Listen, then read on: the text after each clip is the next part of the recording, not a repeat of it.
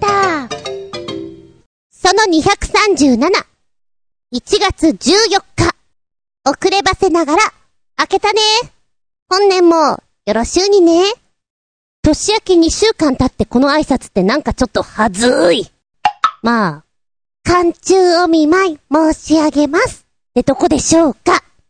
中学校の頃だと思うんだけれども、ちょっと背伸びをしたくて大人の真似っこをしたいという時期がありまして、初中お見舞いを出します。寒中お見舞いを出します。みたいなのがちょっと流行った時期があって、今思うと余計なことをやっていたなぁなんて思うんだけどね。学校で会うんだからさ、そこで挨拶すればいいじゃんって思うんだけど、わざわざそれを、はがきに書いて出すっていうのが、大人じゃんっていうのがあったなぁなんて、ちょっと思い出しちゃいます。大人か。そういや、大人の階段登るってな感じで、成人式でしたね。今年は、振り袖の子、一回も見ていません。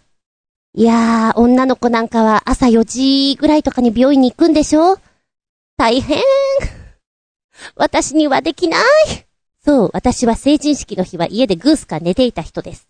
まちょうど、芝居をやっていて、そのお稽古とも重なっていたので、祝日とか日曜日とかそういうのはお稽古に囚われてたんだよね。で、余った日は寝てたいとかいうのがあったんで、成人式は本当に寝てたと思います。なんか、紅白饅頭とかもらうんでしょ？ボールペンとか。行ってないから何やってるのかさっぱりわかんないんだけど、二十歳になって大人だなーなんていう風に実感した記憶はないかなお酒とかも興味なかったしさ、タバコもなかったから。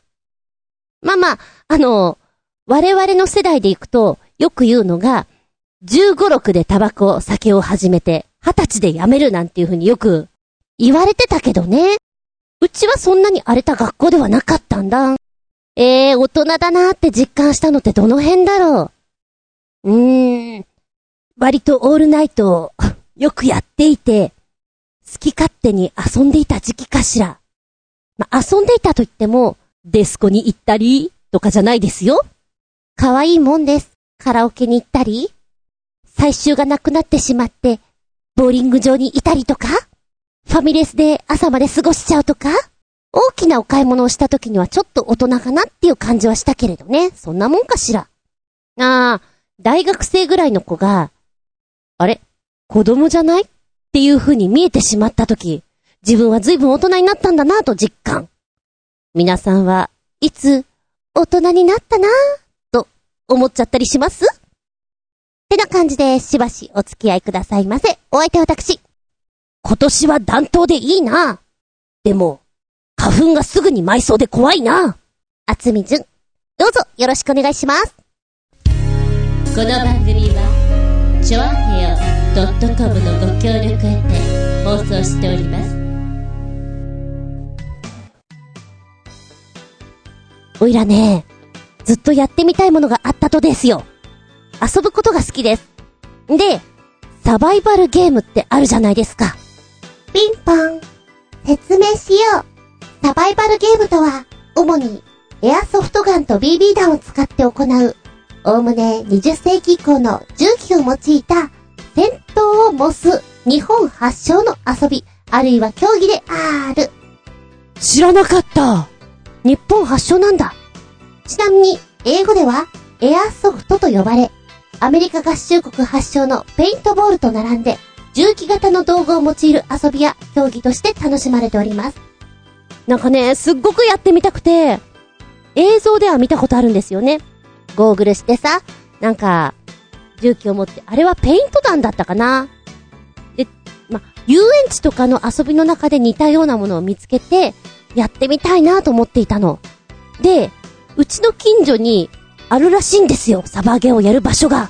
しかし、ずいぶん本格的で、屋外の、そういう サバイバルゲーム、なんか顔に泥を塗っちゃうようなさ、え、ちょ、ちょっとハードル高えな、みたいな。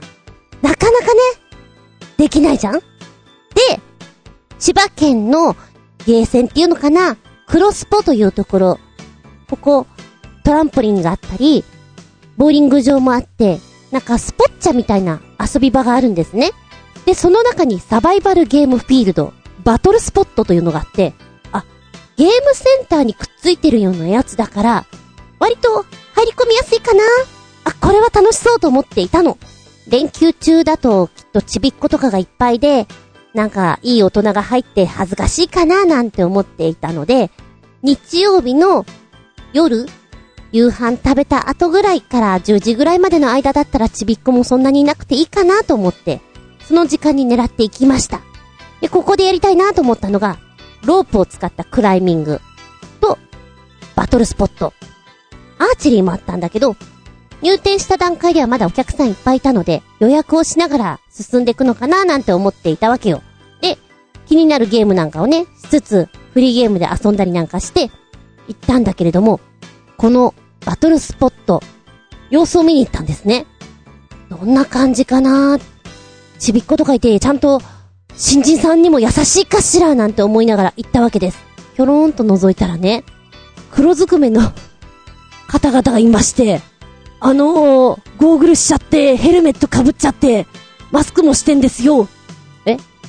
傭兵？みたいな。本当に、本格的なのこれは、ちょっと、え、あ、う、入りにくいすごく入りにくい。で、いや、きっと、もうちょっと時間が経ったら、女の子とかも増えたりするのかななんて思って、何度かチラ見するんだけど、屈強なメンズが ワンサワンサといて、なんだろう、ほんともう迷彩柄なんですよ。ええー、それはちょっと入れない。ちびっこいっぱいじゃないの？みたいな、やられた感じです。これはね、入れないって。で、一応見ると、女性の更衣室もあって、パウダールームもあって、女子来るんだろうなって思うのよ。だけど、いなかったねまず、場違いだなって非常に感じまして、えー、これが一番楽しみだったのにって残念な気持ちでいっぱいだったんですよ。とりあえず、気を取り直してこう、ロープクライミングだと思ってね。そっちも楽しんだわけなんですけど、10メーターぐらいかなクライミング。結構、傾斜があって難しかったんですね。え、これ、ほんと初心者用みたいな。簡単っていうレベルだったんですけど、難しくて、で、一番上まで、一応行けたんですよ。もう、これ全然簡単じゃないわと。もう降りる体力ないので、ロープで降ります。ロープで降りるんだけど、手を離してそこからロープに頼って降りるっていう行為が怖かった。ヒューンって行っちゃうんじゃないかと思って。超怖い超怖いと思いながら、離したら、ゆるーんって下に降りるから、あ、こんなもんかって思うんだけど、それに慣れるまで結構時間かかったね。今ね、だから、両脇筋肉痛。ボルタリングの筋肉痛。で、それをとりあえず楽しんでから、もう一回、この、バトルスポットの方、チラリーンって見たのよ。あなんか、女の子いると思って、男の方二人と女の子、白いコートで、ふわっとした感じだとね、あ、女の子いるじゃんなんだよ、やるのかなってずーっとね、ストーカーのように見てたんです。女の子あの格好でちゃんとやるのかな？やらなさそうだな。男の方はね、ガチでした。あの、カバンの中から 枚重が、こう、もう出てて、お持参かみたいな。結局は、バトルスポットは、あの、諦めることにしたんですけれども、うーん、今年チャレンジしてみたいな、楽しそうなんだもん。なんか、そういう方々の集まりとかに行かないと教えてもらえないのかもしれないな、なんて思いながら、2020年、そんなものをやってみたいなと思っております。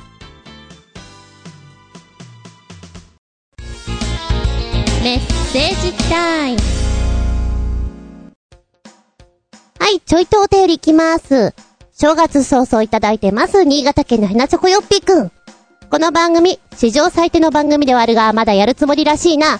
他人のことをパープリンとか言ってる場合じゃなく、己が大変残念なイカ様インチキ野郎なんだな。間違いなく。自分に番組やる資格があるのかよく考えてみろ。まあ、これでも聞いて気持ちを落ち着かせろ。はい、こん中で聴けるのが、背景地獄よりという曲です。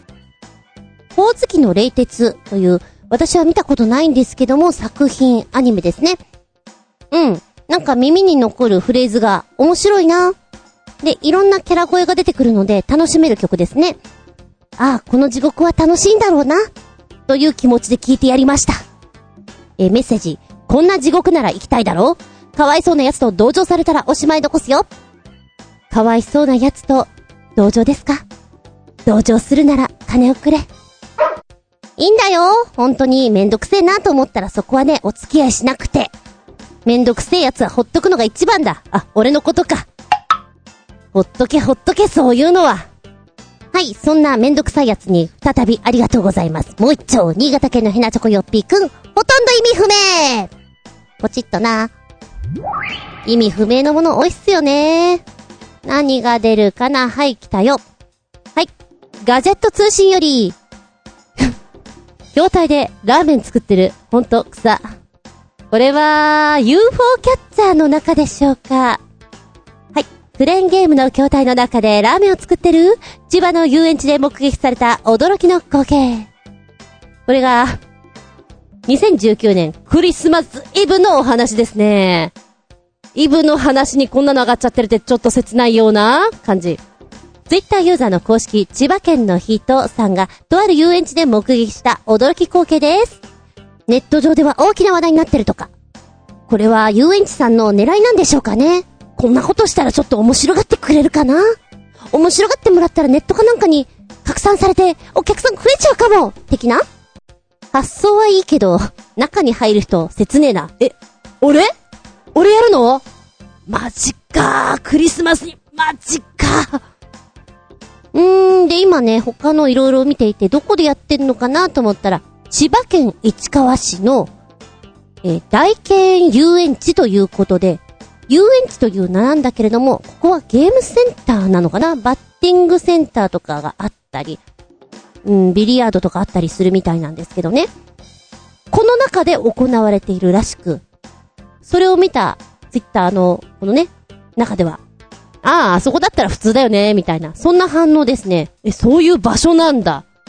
はーん、じゃあ自ら俺入りますって言って、中でラーメン作ってんのかな？そもそも、クレーンゲームとしての対応はしてるんだろうか？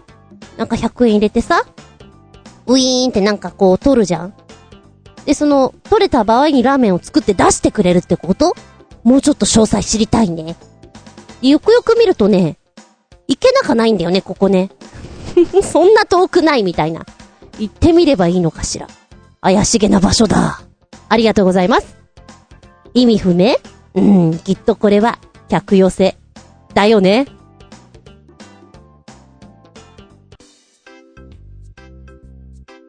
くりたまげたプチゲタ話。痛い痛い痛い痛い痛い痛い冷たい冷たいのまっきー。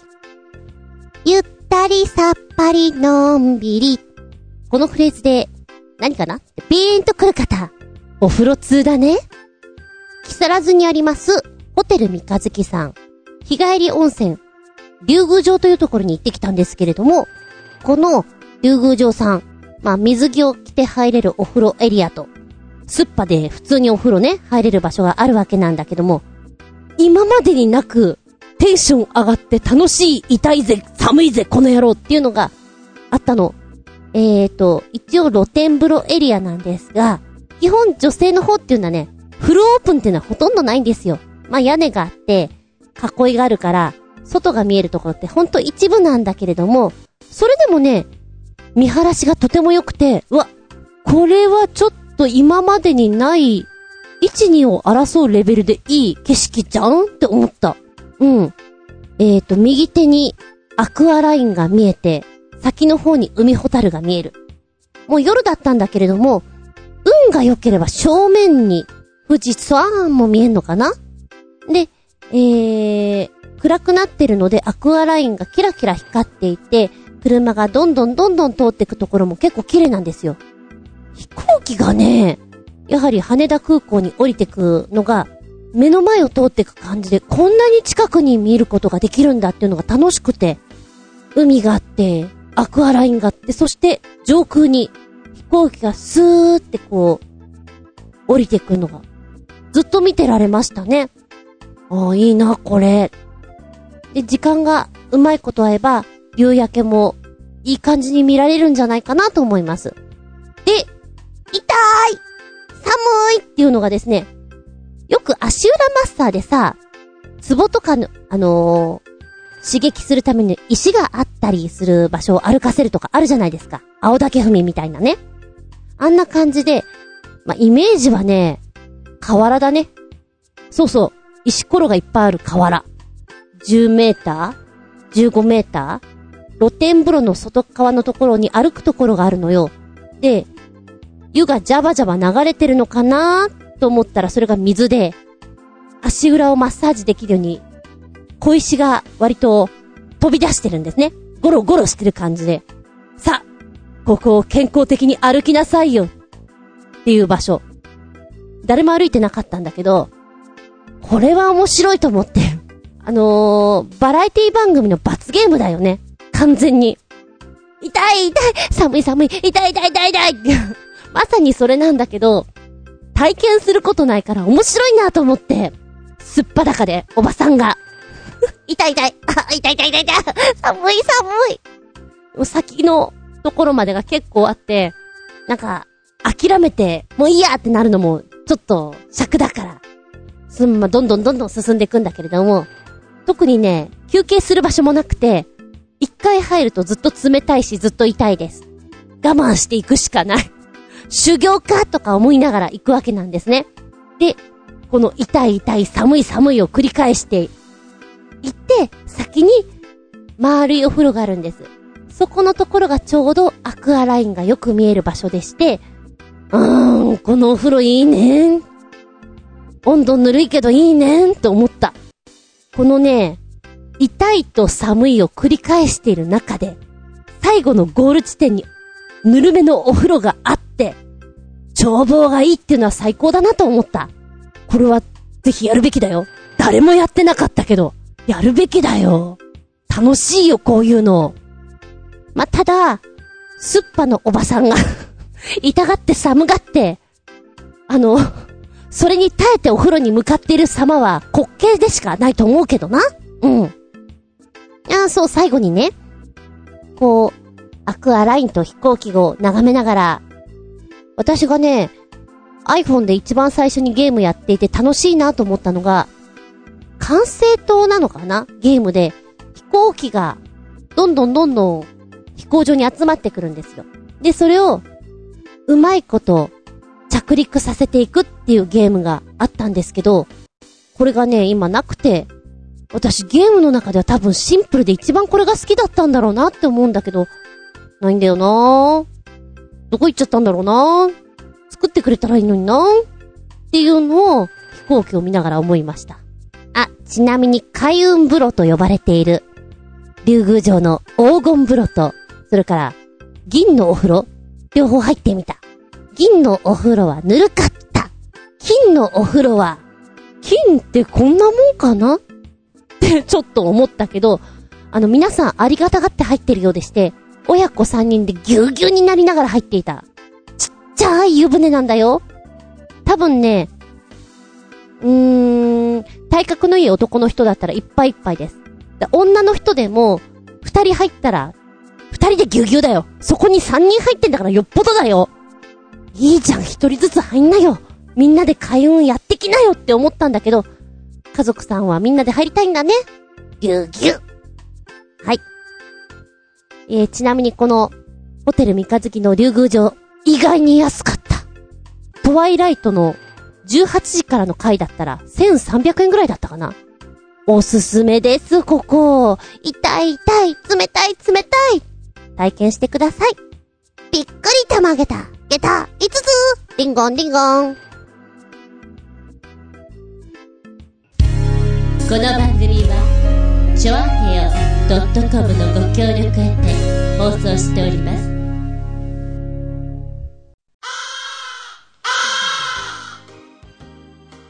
はい、ショートでお届け。237。次週、1月21日に、続き238でお届けしたいと思います。テーマは、2020注目です注目してたのに、もう見逃してる新番組がある。注目できてないじゃん、自分おいこら大丈夫。最近はネットで色々見れるから、大丈夫大丈夫。お便りの方は、調和表ホームページ、お便りホームから入っていただきますか、もしくは私のブログ、ずんこの独り言の方にメールフォーム用意してございます。こちらご利用くださいませ。じゃなければ、全部小文字で、geta アンダーバー zun アットマーク yahoo.co.jp こちらをご利用くださいませね。では次回は1月21日日付が変わるその頃に、が変わったその頃にまたお聞きいただけたらと思います。あっという間に失礼しました。ここまでのお相手は私。さっきから D さんのグレンカがずっと頭の中ぐるんぐるん回ってます。ぐるんぐるんです。あつみじゅんでした。見舞い聞く舞い話す舞い。ずんこの話ももうおしまい。バイバイキー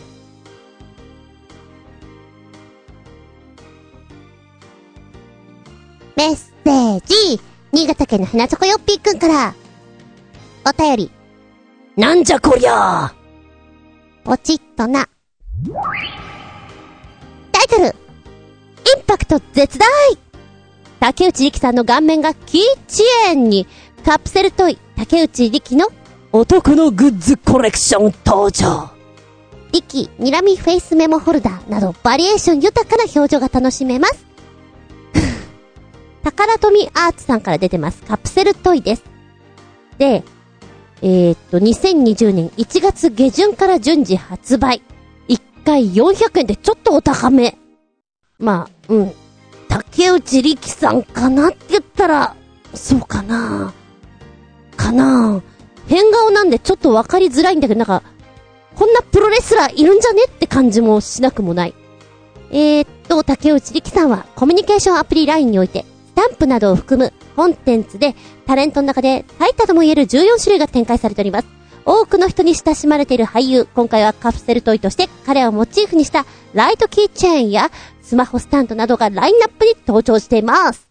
えー、全5種類となっておりまして、目が点灯するレキー、白目、フェイス、ライトキーチェーンや、表情が細かく表現され、顎でメモを挟んでくれる、レキ、ニラミフェイスメモフォルダー。他にも、スマートフォンを支えてくれる、スマホフォルダー。超レキスマホフォルダー。また、レアなブラックバージョン仕様も用意されており、ケーブルをまとめる役割を果たす。紅のレキコードリールがラインナップされてます。えー、宝富アーツさんの開発理由は、暗いニュースが多い今、この世の中。こんな時だからこそガチャで人を笑顔に、かつ一本筋が通ったような商品が作りたいと思っていました。そんな時に思い浮かんだのが竹内力さんでした。私も普段からスタンプなど利用していましたから、ラインナップの中に白目を向いた力さんがいるのですが、あえて目が光る仕様にいたしました。世の中を明るく照らせるように。ですって。ちょっと熱い思いがありますね。で、今写真が写っててね。えーと、このお目目がピカーンと光ってるやつ。ちょっと怖いな。